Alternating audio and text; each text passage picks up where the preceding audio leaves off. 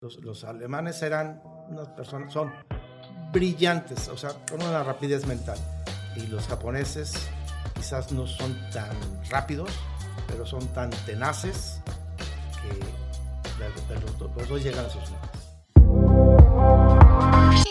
Bienvenidos a un nuevo episodio a su podcast Sinergético, el podcast de todos. Un espacio donde invito expertos, agentes de cambio y grandes personas con extraordinarias historias que te ayudarán a acelerar tu crecimiento en tu negocio sin descuidar tu persona, fondo antes que forma, haciendo sinergia con él, contigo y conmigo. Mi objetivo es inspirarte, motivarte, acelerarte y hacer sinergia para que juntos alcancemos todos nuestros objetivos. Si estás, listo, comenzamos. ¿Cómo están, sinergéticos? Bienvenidos a un nuevo episodio. Hoy tenemos un gran invitado eh, con mucha trayectoria, mucha experiencia y estoy seguro que vamos a sacar muchas eh, pepitas de oro, muchas pepitas sinergéticas en este episodio. Arturo, muchas gracias que aceptaste la invitación a este espacio. Un gusto. Tu casa, el podcast de todos, Sinergéticos. Un gusto estar aquí. Oye, Arturo, vamos a comenzar con una pregunta para ponernos en contexto con, con la audiencia que nos escucha. ¿Quién es Arturo? Arturo es una persona que hoy tengo 67 años de edad. Sí. Y estoy emprendiendo como si tuviera 25 años de edad. Estoy enfrentándome a un mundo de una nueva generación y entonces el reto para mí es aprender la nueva tecnología y compartir los este, conocimientos que he adquirido a través de mi vida. Y dices que estás emprendiendo con las mismas ganas que cuando tenías 20 años. ¿No se pierde la energía entonces con la edad? Pues ¿Sigues con la misma fuerza, con el mismo ímpetu?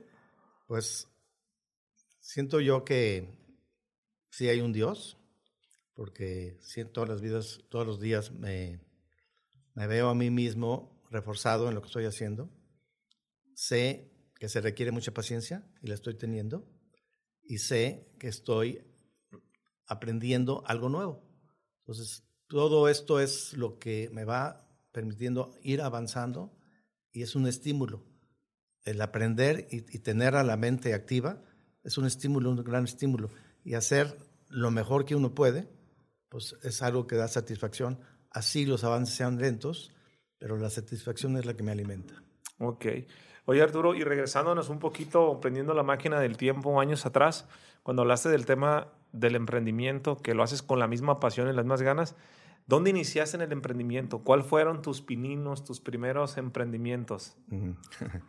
Mira, yo estudié administración de empresas ¿Sí? en el ITESO y en aquel entonces la carrera era la que estaba de moda. Y cuando terminé la carrera, dije, quiero entrar a un banco porque quiero realmente crear una estructura mental. Y entré en un banco y al poco tiempo me di que no era lo mío, me di cuenta que no era lo mío. Y una vez un amigo me dijo, oye, ¿te gustaría ser vendedor? Le dije, ¿cómo vendedor? Si yo soy administrador de empresas. me dijo, sí, pero tengo un amigo que tiene una empresa en, la cual los vendedores ganan 15 mil pesos y yo ganaba como 8 mil pesos en el banco. Sí. dije, ah, pues por 15 mil pesos sí me interesa saber. Entonces fui y me entrevisté y pues el dueño me, describió lo que era el puesto y acepté el reto. Cuando me di cuenta que era la zona libre fronteriza del norte de Sonora y Baja California y Baja California Sur, sí. donde predominaba en un 80-90% la ropa americana y extranjera. Sí. Me di cuenta que la ropa mexicana tenía muy poca entrada. Y ese fue el primer reto. O sea, yo podría haber dicho, me regreso, vivo con mis papás, no me pasa nada. Pero dije, no, lo voy a, lograr. Y entonces empecé a ir a Estados Unidos a comprar ropa americana, a traerla a la empresa. Empecé a, a relacionarme con las grandes cadenas y especialmente una de ellas, que era de una familia de judíos, sí. yo le decía al comprador, a usted no, no, le vengo a vender, le vengo a aprender. Vengo a mi clase de compras. Sí. Y entonces pues, él se sentía halagado porque me decía que mi ropa no servía para nada y que estaba ahí porque yo le caía bien. Pero cuando empezaba él a darme clases, pues yo saliendo de ahí me iba y compraba las muestras que él me decía. Y un día me dijo, compra una muestra que no tiene costura el pantalón del lado izquierdo. Entonces la llevé a la, a la empresa y me dijeron, sí, sí lo hacemos. Dile que son 10 mil prendas para que se la hagamos. Y entonces se la platico al, al comprador. Y me dice, no, no, ¿cómo 10 mil? Mil. Señor, señor, ¿no quieres que uniformice todo Tijuana? Entonces, en la negociación acabó en que iban a hacer el pantalón. Pues el pantalón tuvo éxito en mi zona, sí. en todo el país, y de esa forma empecé a romper todos los parámetros de ventas en, en mi compañía, porque entonces los, los, los, dueños empezaban a hacer la ropa sí. que yo traía, y entonces tenía éxito a nivel nacional. Y eso para mí fue uno de, de mis aprendizajes originales, que me hizo romper todos los parámetros. ¿Y estás de acuerdo que entonces en el tema del emprendimiento, algo que yo le digo mucho a la audiencia es aprendí a vender, ¿no? Es, decías tú, yo soy administrador de empresas, ¿cómo voy a...? Sí. Pero es un elemento súper importante que tienes que tener el emprendimiento, el aprender a vender. Sí. Y, y, dentro de las ventas hay algo bien importante que, que lo hemos platicado y, y, mi equipo me ha dicho que eres muy bueno en la parte de la negociación, ¿no? La venta tiene implícita la negociación. Uh -huh. ¿Qué, ¿Qué características consideras tú que se deben de cuidar o qué tengo que saber en torno a cómo ser un buen negociante? Mira, Jorge, la, la, la necesidad crea el órgano. ¿Sí? Yo me vi en la necesidad de aprender en casi todas las veces que tuve contacto con el comercio exterior y en este caso con, con mi inicio como vendedor. Pues no, se, no se aceptaba la ropa mexicana. O sea, ¿qué información tenía que recabar?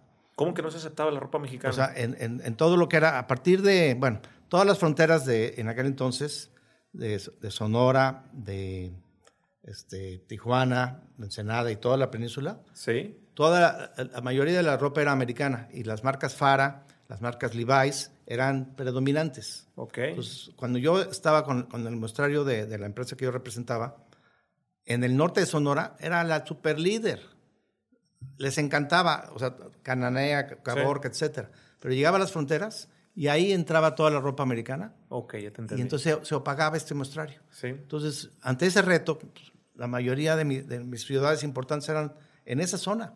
Entonces, ahí empecé a, a ver la importancia de manejar la información. Entonces dije, ¿qué puedo hacer para venderles?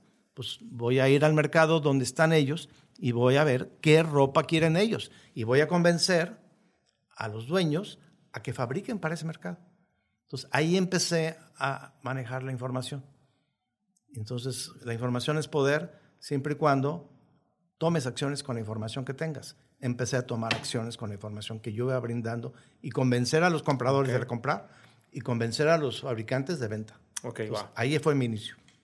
¿Y, ¿Y cómo se convence? Esa parte de decir, oye, es una negociación entre el comprador y vendedor pero sacando los insights de lo que tú has aprendido en la negociación, qué es lo que tengo que cuidar o cómo debo de capacitarme, porque algo que me queda muy claro, tú tienes mucha experiencia y, y tú lo aprendiste como, como decía mi abuelo, a la mala, ¿no? O en la calle o en la experiencia. Sí. Hoy, hoy, hoy los chavos sobre todo quieren todo muy digerible, muy rápido y como tú dices, estamos en una era globalizada, era de redes, de podcast, donde quieren encontrar el contenido, uh -huh. eh, ah, dámelo así, que ahí es donde, eh, esa es mi función a veces cuando yo entrevisto a alguien, en sintetizar o el sacar esa pepita sí. en... Para tú hacer una buena negociación tienes que cuidar estos aspectos. ¿Cuáles son? Ok. Primero, voy a, a, a transferirme cuando empecé en el comercio exterior. Sí. Trabajando en el ramo del acero. Esta empresa estaba muy cerca de declararse en suspensión de pagos. Okay. Entonces, o exportaba o tenía un riesgo muy alto de, de, declararse en suspensión de pagos. Me contratan, yo tenía 32 años, no era ingeniero, hablaba inglés muy regular. Okay. Este, no, no había viajado grandemente a nivel internacional. Y me dicen, tenemos que vender acero tipo 5 mil, 10 mil toneladas mensuales. Era un super reto. Esta empresa me empieza a dar todas las facilidades para que yo aprenda. Inmediatamente entré a la maestría del TEC de Monterrey. Sí. Cuando yo empecé a conocer a las tradings alemanas y japonesas, que eran quienes dominaban el ramo del acero a nivel mundial, ellas me decían, tu empresa no, no, no, es interesante para nosotros porque cada vez que le traemos un pedido grande, dicen que no, y acaban exportando a Centro y Sudamérica. Y dado esta coyuntura, en el TEC de Monterrey, tomé una materia que se llamaba costeo directo y ahí se hablaba del costeo marginal. Sí. No me voy a expandir en, en la explicación, pero ahí convencí a la gente financiera de este grupo para que con costeo directo íbamos a tener capacidad exportadora. Entonces, pues era el primer tema era cognoscitivo, o sea, ver qué, qué, puedes hacer. Correcto. Después convencer a las tradings de que iba en serio, que queríamos un pedido grande. Entonces, así empecé a recibir retroalimentación de ellos. Y algo que a mí me encantó de conocer a, a, a gente alemana y, y, japonesa de este nivel, que cuando ellos te ven con potencial, ellos te jalan para arriba. Okay. Y entonces así me empecé a sentir, que cuando yo viajaba era tomado en cuenta y mis habilidades de negociación, dado que la empresa me daba mucha libertad en un mercado que no había comercio exterior, no había una experiencia previa de la empresa de exportar grandes cantidades. Y yo no tenía un jefe que supiera más que yo de lo que yo estaba aprendiendo, pues entonces las decisiones, no había celulares, este, había todavía telex y luego fax. Entonces las, las, comunicaciones, si yo viajaba a Europa, podían pasar ocho días y no tenía contacto con México. Entonces tenía que tomar muchas decisiones.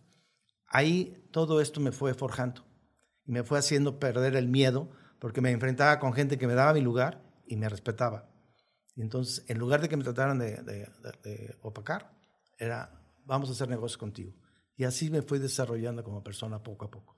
Una correcta negociación entonces es perder el miedo, es hacer sinergia, es un ganar-ganar y una capacitación constante. O sea, no se hace, no se hace de la noche a la mañana, no. el aprender a hacerlo. Platícame un poquito de las, dentro de las negociaciones que te tocó hacer en tu carrera, de las más grandes que tú digas, me tocó hacer esta negociación en temas institucionales, internacionales y por qué. Bueno, tengo muchas anécdotas. Hay una que es la que más me encanta, pero lleva un poquito de tiempo, ¿no importa? Sí, sí, sí. sí. Las historias nos gustan, okay. sobre todo las historias que tienen valor. Ok. Eh, habíamos hecho un trato con una empresa, eh, una, una, trading company. Las trading companies son las compañías que compraban y vendían el acero sí. sin almacenarlo. Entonces tenían, voy a poner ejemplo de Mitsui. Mitsui para mí era un ejemplo de compañía y era la más grande del mundo en aquel entonces. Sí. Mitsui, Mitsubishi, Sumitomo vendían como 90 mil millones de dólares en 1986. Okay. Y General Electric o General Motors o Shell andaban entre 14 y 18 mil millones de dólares. Okay. Eso nos da una idea del tamaño de empresa que era. Super empresa. Y de esa empresa el 70% era trading. ¿Qué quiere decir? Que tenían presencia en 80 países o 90 países, of, este, oficinas en 1.500 ciudades y como 90 mil empleados. Y en cada oficina, el, el, representante de ellos era como un socio de la compañía. Había un trato verdaderamente igualitario. Entonces, estas compañías compraban 10 mil toneladas de acero sí. y tú las vas a producir y ellos tienen 30 oficinas y a través de las 30 oficinas ya vendieron de 300, 500, 700 y antes de que tú fabriques el acero ya lo tienen vendido. Sí. Y en eso consistía el trading. Entonces, habíamos hecho un acuerdo con, de venta para, para China de unas barras especiales de, con un, un, calibre diferente. Sí. Y las habíamos surtido con mucho éxito. Y el segundo pedido, la empresa se confió y dijo, sí podemos. Y dejaron pasar los meses. Y cuando ya estábamos al cuarto para las 12, había que surtirlas y no podían. O sea, sí. el, el, grosor no daba. Eran más gruesas del, del, del, del calibre anterior. Entonces dijimos, ¿qué hacemos? Entonces empecé a hablar con las tradings. Tenía su matriz en Nueva York, tenía oficinas en Alemania y el, el, negocio estaba en Beijing. Entonces viajé a Nueva York primero, posteriormente viajé a Hong Kong y a Beijing sí. y me entrevisté con ellos.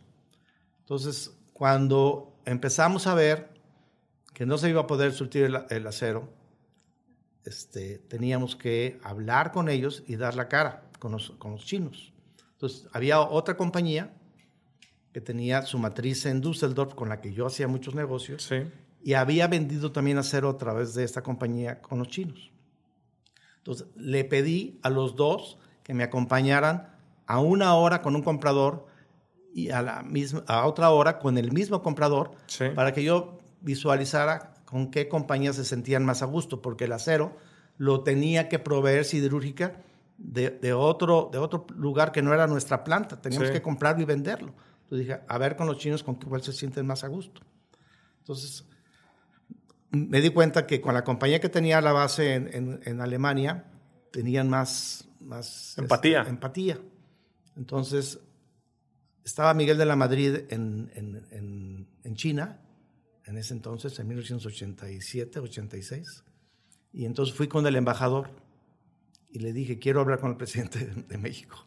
Así de plano. Quiero hablar con el presidente de Traigo un México. problemita aquí, quiero, un pro- quiero que me apoye. Ok. Entonces me dijo, mire, pues la verdad, yo no tengo este, acceso a la agenda del, del- del presidente, El del. Estado Mayor Presidencial, pero sí puedo yo conectarlo con el consejero para que lo ayude. Y si quiere, lo, lo- lo meto en el grupo de los empresarios que van a estar con el presidente, pero va, va- se va a dar cuenta que ellos vienen con su camanita y a la, a la ciudad prohibida porque no tiene nada que hacer. Y usted por lo menos ya tiene algo. Sí. Dije, no, pues no vengo de vacaciones, vengo de, trabajo. Este, há- hágame la cita con el consejero. Entonces fui con el consejero y me dijo, conociendo a los chinos, tú tienes un, un- un- un tema muy importante porque tú estás ve- vendiéndole a alguien que posiblemente tenga 1.500 clientes del Estado y un error de esta magnitud Se acabó todo. Mañana vas a preguntar por él, te van a decir está de embajador en la Conchinchilla y nunca vas a dar con él. Sí, totalmente. el problema lo trae él, no lo traes tú. Entonces, no, no vayas a decirle, quiero que me ayude. Dile, vengo de México a ayudarlo, dígame cómo lo puedo hacer. Entonces, el, el trader de, de la compañía con la que había hecho el negocio me quería como manipular. Tú vas a hacer esto y vas a decir esto. Era un cuate como Sí. de 1,90, hablaba cuatro idiomas, toda la vida en el acero. Tenía como 50 años, yo tenía 32. Entonces, como que me quería este, decir las órdenes. ¿no? Entonces, por eso yo dije, lo voy a pantallar diciendo que voy a hablar con el presidente Sí. para que se calme.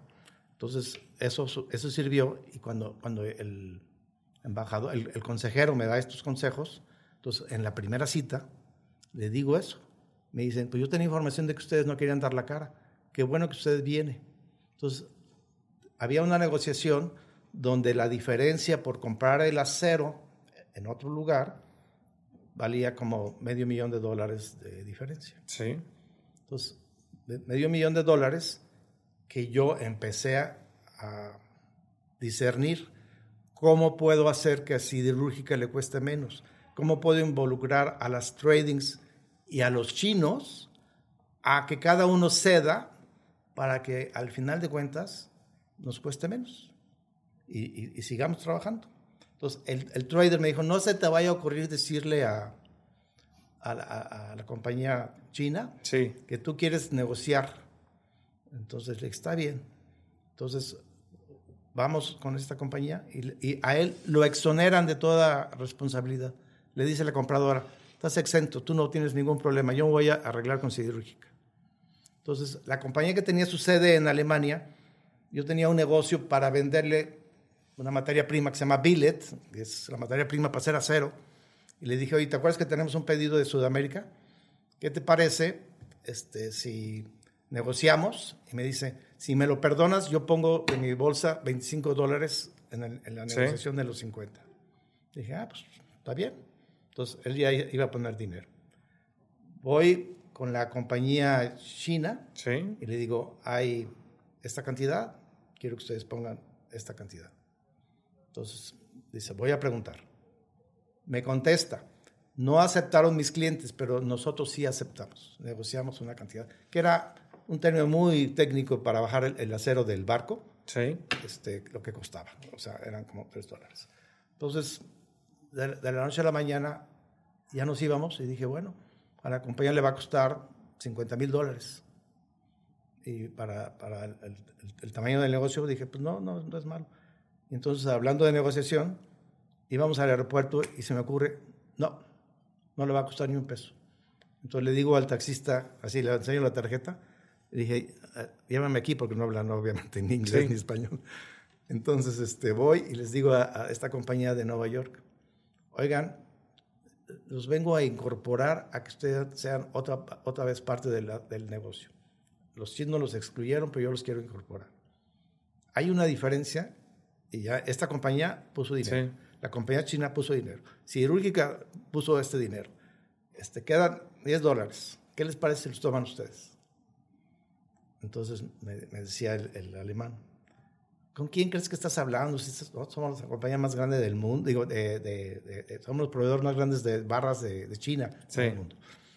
Este, tengo toda la experiencia del mundo, tengo la, la este, ¿cómo se llama? Este, el contrato exclusivo de barras, etcétera, ¿no? Sí. Dije, no, no, no, olvídalo. Este, yo, era nada más una solicitud. Y entonces dice la, la, la trader que estaba ahí, son ustedes unos genios, tienen toda la razón, Sí. tenemos que ceder. Entonces ya me hablan de la matriz de Nueva York y me dicen, a ver Arturo, tú y yo nos hablamos derecho. ¿Por qué me estás diciendo esa propuesta? ¿Tu compañía no quiere pagar o qué? Y le dije, sí, tienes razón, mi compañía no quiere pagar. Se asustarían porque pues, apenas estamos empezando a exportar. Entonces se, se asustarían, la, la verdad. Tienes toda la razón. Me dijo, pues dalo por hecho. Es más, ya, ya les este, dijimos a los chinos que lo vamos a tomar. Entonces la compañía cirúrgica, no, ya dije el nombre, este, no pagó ni un solo centavo y todos los demás pagaron. Esa era el tipo de libertad que me daba mi empresa Sí. a que yo negociara. Y esa es la astucia que fui creando a través de hacer el uso de la información y aventarme al ruedo.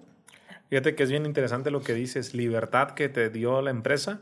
Y fíjate que mucha de la libertad creo que también se dio porque en los tiempos que te tocó a ti hacer estas negociaciones y desarrollarte, bien decías, no había celular, no había esa comunicación. Hoy para cualquier cosa te hablan, ¿qué hago aquí? ¿Y qué hago aquí? Y, y sobre todo a los nuevos personas dentro de una organización, la gente que está emprendiendo le cuesta tomar decisión o todo el mundo lo quiere ir a consultar, pues tú de pronto dónde lo consultabas y ya este ocho días de no ver a nadie tenías que hacerte camino al andar como dice la canción, ¿no? Sí, y, y hubo algo mágico con el director de esta empresa. Oye, ¿y el presidente qué? ¿No, no lo viste? Sí. No, pero tú llegaste Ah, y yo quiero ah, ver. Para esto me dice, usted va a ver en México el programa de Jacobo Saludowski y van a hacer una laraca de que este, este, China y México están haciendo negocios juntos. Y, y- y dos, dos días seguidos va a ver el programa. Sí. Y aquí busca el periódico, el China este, Times, y va a ver un articulito así chiquitito de que el presidente está en México. Aquí nadie se está enterando que está en, en México. Y dicho y hecho, ¿verdad? Este, entonces no, no lo vi, lamentablemente no lo vi. Fíjate Me hubiera encantado. verlo. Cómo acá hacemos bombo y platillo de algo tan chiquito y Sí. allá es, ah, sí, Así es. Bien y punto. Y, y- y- y lo que quería comentar, porque quiero darle un reconocimiento al director, siempre creyó en mí, siempre me daba unas instrucciones tan padres, o sea, dándome a entender. Un día me, me manda a llamar y me dice, me enseña el periódico, decía, México tiene que salir adelante a través de las exportaciones. Me da el periódico y me dice, vete a la Cámara del Acero y que te den más cuota de, exportación. Pues, ¿quién da unas instrucciones así? O sea, era tal la confianza que me tenía, que sabía que yo era un buen negociador, que me daba unas instrucciones de, de ese tamaño. Algún día fuimos a Washington, él y yo, y él estaba afuera y yo adentro negociando con la gente de Washington, cuotas de exportación, por esa confianza que me tuvo. Viviré toda la vida agradecido con él, de esta libertad que me dio, y obviamente yo actué en consecuencia para... Sí, claro, te apoyó, te respaldó, te dio estructura. ¿Y, y cómo es el, el- el paso? Me gustaría platicar. Estuviste en grandes empresas que te arroparon y que te dieron esa confianza y que te dieron cancha para, pues, para aprender, para desarrollarte. Decías, desde el día uno me apoyaron en maestría, en el TEC, en, en muchas cosas que, Sí. que tardaríamos ahora aquí, todas las herramientas que te dieron. ¿Y cómo es esa transición de decir, bueno, ahora ya no voy a estar trabajando para alguien? Todo lo que aprendí voy a utilizarlo en mi propio negocio, en mi propio emprendimiento. ¿Cómo, cómo haces ese cambio mental? Cuéntame un poco cómo, cómo se da esa parte. De decir, ya no estoy bajo la cobija del sueldo, de la nómina, si ahora vengo, vengo del lado de tener mi propio negocio. ¿Cómo fue? Bueno, yo nunca he tenido la vocación de ser empleado. Fui empleado por... Pues no- no- no tengo- un día un amigo que me invitó a que entrara yo a este grupo, Sí. este, me, lo vendió como súper, ¿no? Y yo traía mis negocios propios y me iba muy bien. Y nunca supe qué hubo para que yo dejara mis propios negocios y empezara a ser ejecutivo. Fue un parteaguas importantísimo en mi vida porque desde el punto de vista de capacitación y de... No, te ayudó muchísimo. Me ayudó muchísimo y, y- y gracias a eso pues, tengo muchos cursos y di- diplomados y Sí. maestría, etcétera, porque toda mi vida he estado estudiando. Pero nunca fue mi vocación ser empleado. Siempre tuve un, ne- un negocio silent, siempre. Y en dos ocasiones en sociedad con, con, con las gentes con las que trabajé. Entonces, mi vocación siempre ha sido estar en mi negocio propio. Ahorita que llevo año y medio, no tienes una idea cómo lo gozo lo que estoy haciendo. Es para mí un verdadero gusto hacerlo y yo invito a todos los emprendedores que quieran ahorita hacer sus propios negocios, que no le tengan miedo, que lo hagan. Y aquí una de las cosas importantísimas es la perseverancia, algo que yo he aprendido. Información, o sea, si no hubiera tenido yo todos los estudios que tengo, no hubiera podido tener el éxito que tengo. Y obviamente, pues, algo que me formó mucho, Jorge, fue ahí la influencia del trabajo en equipo que, Sí. los- que aprendí de los japoneses. ¿Los japoneses son buenos trabajando en equipo? Son, yo creo que los mejores. ¿Por qué? Te voy a platicar también otra anécdota. Un día Sí. yo estaba en Singapur y entonces estaba con un japonés de la empresa de Mitsui. Yo siempre iba a Mitsui a donde quiera que iba. Sí, En claro. un año viajé a 15 países y siempre iba a visitar a Mitsui en donde quiera que fuera. Entonces estábamos platicando yo siempre teniendo la inquietud de ser independiente, le digo a un japonés, oye, ¿y por qué no te independizas? Entonces me contesta enojado, ¿y para qué? Le dije, oye, pues con me estás diciendo que sabes de acero, pues por supuesto que podrías independizarte. Entonces me dijo, mira, te voy a explicar. Yo trabajo aquí y aquí en esta oficina lo que gana Mitsui lo gano yo, el mismo porcentaje. Entonces yo soy socio de Mitsui en esta oficina. Y yo me, me cambio, me voy a, a- a enfrente y de las 1.500 ciudades que hoy me contestan el teléfono, de los 80.000 empleados que están alrededor del mundo, ninguno de ellos va a saber ni cómo me llamo. Y ahorita les hablo y todos me contestan. A ver, ¿por qué crees que me deba de independizar? Y fue la, la mejor lección que yo aprendí del trabajo en equipo. Cómo los japoneses son congruentes en sus principios, de realmente no es de, de trae la camiseta y yo llevo mi Cadillac que tú llevas en camión. No, allá es una, una sociedad tan igualitaria, en este sentido, tan equitativa, más que igualitaria, equitativa, que esa parte de, de- de- de verlos interactuar, de ver por parte de los alemanes la inteligencia y la experiencia acumulada que tienen empresas que llevan 200 años Sí. y la capacidad de organización. Entonces, esta parte pues, es algo que yo aprendí y ahora quiero llevar a cabo por mi cuenta. O sea, realmente ese es uno de los activos que yo tengo muy valiosos que le doy gracias a, a ellos. Sí, no, pues es un cúmulo de aprendizajes de, de toda una vida. Oye, y entonces, una pregunta obligada por la edad que me decías al inicio. ¿Cuál es el mejor momento? ¿Cuál es la edad correcta para emprender? Bueno, no hay límite, ¿no? ¿Crees que no hay límite? No, no hay límite. ¿No? Puede haber un emprendimiento a tus 67 años, a tus ses- de 70, a tus 50. ¿No, no le ves este, más o menos posibilidades? Cuando yo di clases en la UP Sí. a los estudiantes, estaban en el último semestre de, de mercadotecnia y siempre a todos les decía que se independizaran, que no, que no fueran empleados. A todos se les decía, Sí. este, busquen cómo independizarse, busquen cómo independizarse. Y bueno, pues ahorita yo estoy haciéndolo y por eso digo que me siento como de 25 años. O sea, no tengo ese límite mental, no tengo una presión económica, mi esposa me apoya al 100%, tengo elementos como Jorge que son una maravilla, entonces muy feliz. Muy feliz. Es un tema mental entonces, el, Sí. el hecho de decir, pero bueno, también hay una trayección, hay un recorrido, hay una experiencia, hay un capital, no hay una presión económica, es, eh, es, es un buen momento, ¿no? A veces creo yo que nosotros nos hemos como, sobre todo los que generamos mucho contenido y que hablamos mucho de temas de negocios y temas de emprendimiento, es ten tu propio negocio, emprende, independízate, pero sí es bien importante dejar claro que es importante dejar un, un, respaldo por si las cosas de pronto no salen tan bien y no aventarte, como decimos coloquialmente, como el borras. No. ¿Estamos de acuerdo en eso? Eso es importantísimo. O sea, dentro de, yo leí libros y libros y libros de cómo dar el paso para independizarte y tienes que tener un capital inicial y tienes que tener el plan A, B y C, ¿no? Planes de contingencia, porque no todo te va a salir a la primera como tú esperas. Entonces, realmente una parte es la estructura que tengas y la planeación que hagas, y la otra, pues, es que lo hagas con pasión, que lo hagas con entrega, sabiendo lo que yo sé, solo lo quiero hacer para mí, y pues me gustaría que fuera más rápido de lo que lo estoy haciendo, pero sé que al paso que voy, tarde o temprano, lo voy a hacer. es correcto. simplemente ser perseverante. Perseverante y apostarle al mediano y a largo plazo, que yo hablo mucho de este tema, no, no ser cortoplacista, ¿no? Es correcto. Que con todas estas culturas y estas empresas que tú hiciste tratos y acuerdos, estoy seguro que todas le apuestan mucho en la filosofía al mediano y a largo plazo, ¿no? Te voy a platicar también algo que me hizo un partido en mi vida. En este, este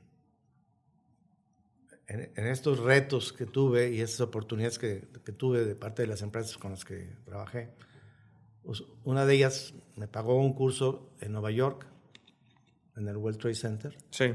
Y era sobre este, desarrollo de habilidades gerenciales, se llamaba el curso en, español. Y era todo el proceso administrativo de planeación, organización, dirección, ejecución, control, pero desde el punto de vista de cómo primero te veas cómo tú haces tu vida y después cómo lo plasmas en, tu trabajo. Entonces, primero te decían, a ver, pon tu, tu, agenda de lo que hoy haces. Ya pones tú todo lo que tú haces. Ahora, imagínate lo que deberías hacer. Entonces, pues ya empiezas a tener variaciones, ¿no? Porque aquí, pues, cada uno tenemos nuestra campanita. Sí, claro. Que sabemos cuando estamos haciendo cosas que no debemos. Y en el, en el, en el técnico o en el teórico, este dices, pues aquí yo le corregiría. Y entonces, este curso verdaderamente cambió mi vida porque fue con una agilidad, fue con una dinámica que empiezas a, a, a saber cómo hacer una empresa requiere de mucho más tiempo en la planeación Correcto. y en la organización. Y después empiezas a delegar, sigues ejecutando y, luego tienes controles para que puedas tenerlo. Cuando en México, ¿qué hacemos cuando vamos a hacer un negocio? Nos, nos aventamos y empezamos a ejecutar. Sí. Y ya que estamos ejecutando, queremos hacer la planeación, ¿no? Es como cuando aquí crecen las ciudades. Este, primero, Tlajomulco, ¿no? Lleno de fraccionamientos. Y después, ¡ay! Se nos olvidaron las calles. ¿Cómo llego por López Mateos? Y entonces un día yo iba en Estados Unidos y entonces eh, íbamos en, este puro sembradío de, maíz en California. Y veo yo todos los freeways y todos los highways ahí. Y entonces le digo, ¿y esto? Y me dice, sí, es que fíjate que hace seis meses se vendieron todas estas tierras. Entonces, este, pues ya están haciendo todas las, vías para cuando, cuando se empiezan a hacer. Le dije, ¿sí le hacen? Y me contesta, ¿hay otra forma? Dije, no, no, no, no creo que haya No, no, no. Dice, cuenta la historia que en México suceden estas cosas. Sí, es planeación totalmente. Entonces, cuando, cuando yo este, tomo este curso y, y tomas conciencia, yo regresé del curso y a este director del que hablo maravillas, le dije, oye, este, me das la autoridad porque voy a tener enfrentamiento con mis compañeros o mis este, de otras áreas, porque voy a hacer las cosas diferente como lo estaba haciendo. ¿Estás de acuerdo? Entonces me decían, sí, estoy de acuerdo, haz lo que tengas que hacer para que tu, para que tu agenda cambie. Entonces venía siempre gente, gente a invadirme en mi agenda. Entonces yo le decía, a ver, siéntate, ahorita no te puedo atender, pero mira, te voy a decir cuando tengo tiempo. Y empezaban, ¿qué te crees? Entonces decía, ¿qué te pasa? Este, tengo que aplicar lo que aprendí. No, voy a ir con Luis García. Aquí está el teléfono. Sí. Háblale. Y entonces la gente empezó a darse cuenta y al ratito yo daba las 5 de la tarde y decía, oye, ya me puedo ir. Si quisiera ahorita jugar golf, me podría ir a jugar. Tengo todo sobre control. Y ese curso cambió mi vida y me hizo multitask. Tuve siempre negocios online y nunca a nadie de mis jefes le dije no tengo tiempo, tomando en cuenta que tenía otros negocios. Claro. Porque sabía manejar mi agenda y, y lo hacía con todo el rigor. Manejabas muy bien la agenda y tu tiempo, ¿no? Que es algo que desafortunadamente allá afuera se malgasta mucho, ¿no? Creen que el tiempo este, regresa, ¿no? Y se desperdicia mucho cuando creo yo, cuando yo entendí eso en los negocios, que el tiempo era lo más importante y que debía aplicarlo a cosas que realmente está dentro de mi ámbito de ejecución, las cosas crecieron exponencialmente en mi persona y en mis negocios, pero la gente no se lo toma tan en serio, ¿no? Es algo que dejan como, como le se va. Oye, y por último me gustaría hacerte una pregunta, eh, no en el tema de negocios, en lo que hemos platicado, sino en el tema eh, personal. Sé que eres una persona que ha tenido éxito, ¿sí? ¿Qué hábitos en lo individual, en lo personal, tienes que te ayuden como persona? Yo creo que como es adentro es afuera. Primero es la persona, primero es pagarte tip. Si tú no estás bien, difícilmente tu negocio va a estar bien. Debe haber una unión entre tu persona y tu negocio. Entonces, ¿qué este Arturo, qué hábitos tiene? Mira, por un lado, todos los días agradezco lo que tengo y así como que me pongo a pensar, digo, gracias, gracias, gracias porque eso aprendí de que el universo este, te da cuando tú sabes agradecer. La otra es tratar de hacer las cosas bien. Sí. De acuerdo a las leyes naturales. O sea, afortunadamente, trabajé el tiempo suficiente con estas compañías, donde yo vi los círculos virtuosos en sus comportamientos, en sus problemáticas, cómo lo resolvían yo regresaba a México y decía, oye, vamos haciendo esto. Y me decían, no, no, no, eso allá, eso allá. Y yo decía, ¿cómo allá? Ahorita ya estamos en un mundo global y hay muchas empresas en México que hacen las cosas como las hacen otras empresas, ¿no? Pero en ese momento había un choque cultural y yo aprendí. Entonces, siempre he actuado con honestidad, con extraordinaria honestidad. Porque lo que yo me vendo a, a mí mismo es que si yo te puedo vender confianza, y si quieres que sea buen negociador, pues para que yo me aviente al ruedo a, pedirte algo diferente, es porque me tienes confianza. Sí, correcto. Y para que en esa inteligencia yo te proponga algo diferente, es porque te voy a dar algo diferente a cambio. Sí. Entonces, pues me vendo a mí mismo en ese sentido. Hago ejercicio, mucho menos de lo que quisiera, pero hago ejercicio tengo una paz en mi matrimonio que le doy gracias a Dios. Adoro a mi esposa y cada día más. ¿Cuántos años tienes de casado? Tengo 17 años, cumplimos el 28 de, oh, no, el 17 de, ser novios y de casados 13 años. Ok. Este, pero cada día la quiero más, es mi segundo matrimonio. Cada día la quiero más porque podemos reírnos, podemos siempre uno al otro acompañarnos. Ok. Y, y, y ella, para mí, es un súper apoyo. Porque podría ser que ella me estuviera metiendo presión. Oye, ya es hora de que te vaya bien, ya haz esto. Y, ahorita es todo su apoyo. En términos de negociaciones con, con, las otras empresas que estamos haciendo, pues estoy tratando de hacer lo que yo aprendí. ¿no? El niño aprende lo que vive.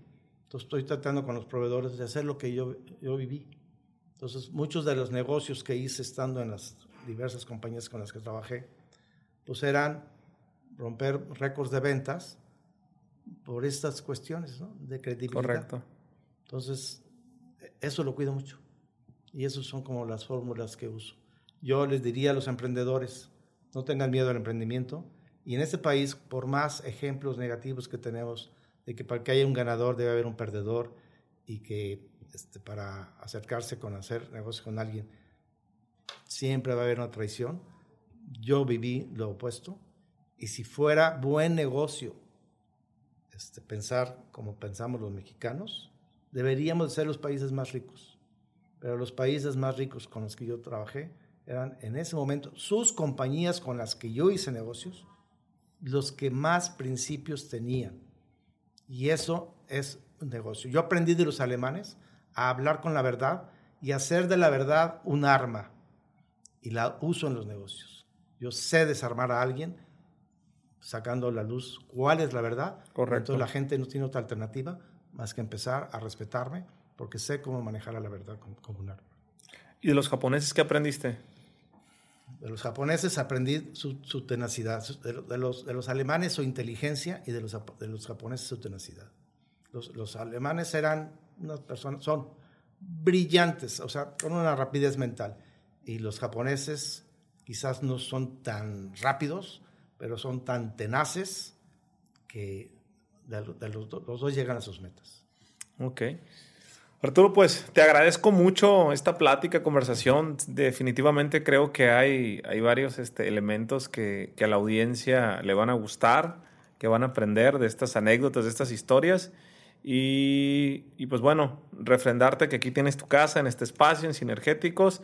¿Tienes alguna red social que estés manejando actualmente? ¿Cómo te pueden ir a buscar? ¿Dónde, ¿Cómo apareces? ¿O no tienes redes sociales? Ah, ah, Como Arturo Rizzo, ¿Sí? No, no tengo, tengo nomás la de Viva Basto, que es la empresa. Pero a través de, de ti, quien quiera que quiera tener algún consejo, yo los invito a que me busquen con mucho gusto. Este, esa es una de las misiones que creo que tengo ahorita, compartir mi experiencia con la gente joven y sobre todo convencerlos. En México necesitamos emprendedores y en México hay muchísimo talento real. Y ahorita tengo contacto con, con proveedores pequeños que están haciendo cosas fenomenales. Entonces, esto es el reto que tenemos como México. Totalmente. Realmente, yo, yo puedo ayudarles en algo, en un granito de arena, a que piensen como piensa un hol- holandés en sus inicios. Y me permites poner el último ejemplo. Sí, claro. Si ahorita estuvieran dos holandeses queriendo poner un negocio de alimentos y estuvieran dos mexicanos y dos nicaragüenses, voy a poner que sea esta botellita. Sí. Entonces, los holandeses estarían diciendo, a ver, vamos viendo qué permisos y qué certificaciones necesitamos para exportar a la, a la, a la Unión Europea, pues, dado que hay requisitos para entrar. En México estarían diciendo, oye, pues ahorita no tenemos dinero para certificaciones, entonces vamos empezando como, como, como, como Dios nos dé entender con la receta que tenemos de la abuelita. Y Nicaragua posiblemente dijéramos, oye, pues, ¿qué te parece si vendemos ahorita sin la, sin la, esta, la cubierta esta? Porque no tenemos dinero. Entonces, tú dirías, el mexicano diría del nicaragüense, estúpido. Y el mexicano diría del holandés, no, nosotros no tenemos por qué hacerlo. Y yo les diría, si hacen una carrera, los tres, con el mismo dinero, esto es cultura, no es dinero, es cultura, porque el, el, el holandés en cinco años va a llegar mucho más lejos, porque este va a comprar su esclavitud, todos los días va a estar apagando fuegos y todos los días va a tener que resolver asuntos y este va a crear una estructura y esta estructura le va a dar mucho, mucho más dinero en, en cinco años. Y aquí tenemos mucho talento y muchos recursos naturales. ¿Por qué no pensar como ellos? Y yo los invito. A que piensen como los holandeses. Y yo los ayudo. Ok. Nos vemos sinergéticos en el próximo episodio. Eh, déjenme sus comentarios. ¿Qué tal les pareció este episodio? Para seguir nosotros aportándole valor a este podcast de todos. Adiós. Si te gustó el episodio, compártelo con alguien más. También sigue a Sinergéticos Podcast en Spotify o suscríbete en iTunes y califícame con 5 estrellas para que más gente lo pueda encontrar y hagamos sinergia con más personas. Mencióname en Instagram con lo que más te haya gustado lo que escuchaste el día de hoy en este episodio. Como Jorge Cerratos F. Eso es todo por hoy. Yo soy Jorge Cerratos y espero que tengas una semana con muchísima sinergia.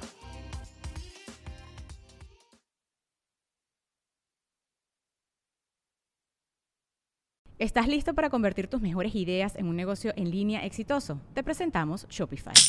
Tal vez no lo sabías, pero nuestro podcast More Than Mamis es un negocio y lo empezamos por supuesto para desahogarnos y hablar sobre la maternidad, no para convertirnos en expertas de ventas y del e-commerce. Así que sí, necesitábamos ayuda para vender nuestro merch y poner en marcha nuestra tienda. ¿Y cómo suena con Shopify?